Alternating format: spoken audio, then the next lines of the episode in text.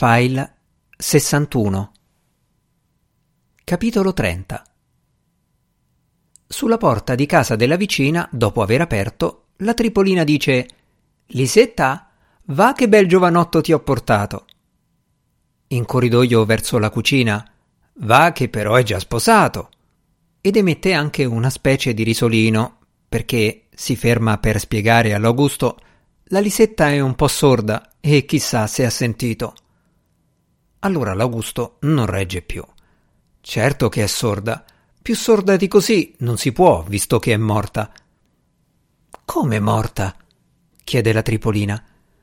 Ma non si ricorda della mattina che l'ha chiamato lei per dirgli che era successo qualcosa? indaga l'Augusto. La Tripolina dice solo io. L'Augusto non insiste. La prende sotto braccio. La accompagna in cucina dove il cassa da morto ha sistemato la lisetta al centro del locale, spostando il tavolo addosso alla porta finestra e coprendola con un telo nero. Anche se non vorrebbe, lo sguardo dell'Augusto va subito sul naso della Lisetta, che è sempre più blu, una macchia nel viso diafano, come se avesse un buco.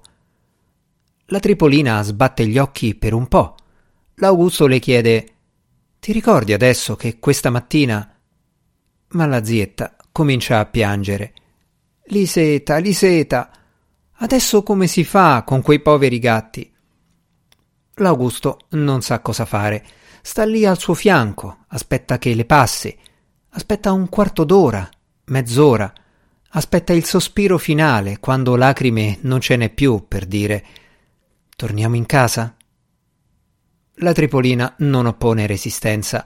Lo segue con un lamento sulle labbra. Liseta, Liseta, che all'Augusto sembra il ritornello di una canzone. Poi, quando sono nella sua camera da letto, la Tripolina gli chiede Ma quando è successo? L'Augusto risponde Domani ti racconto le prende dalla mano lo scartozzello del riso avanzato, le dice Adesso dormi un po'. E tu? chiede lei. Anch'io, risponde lui, ma prima deve telefonare.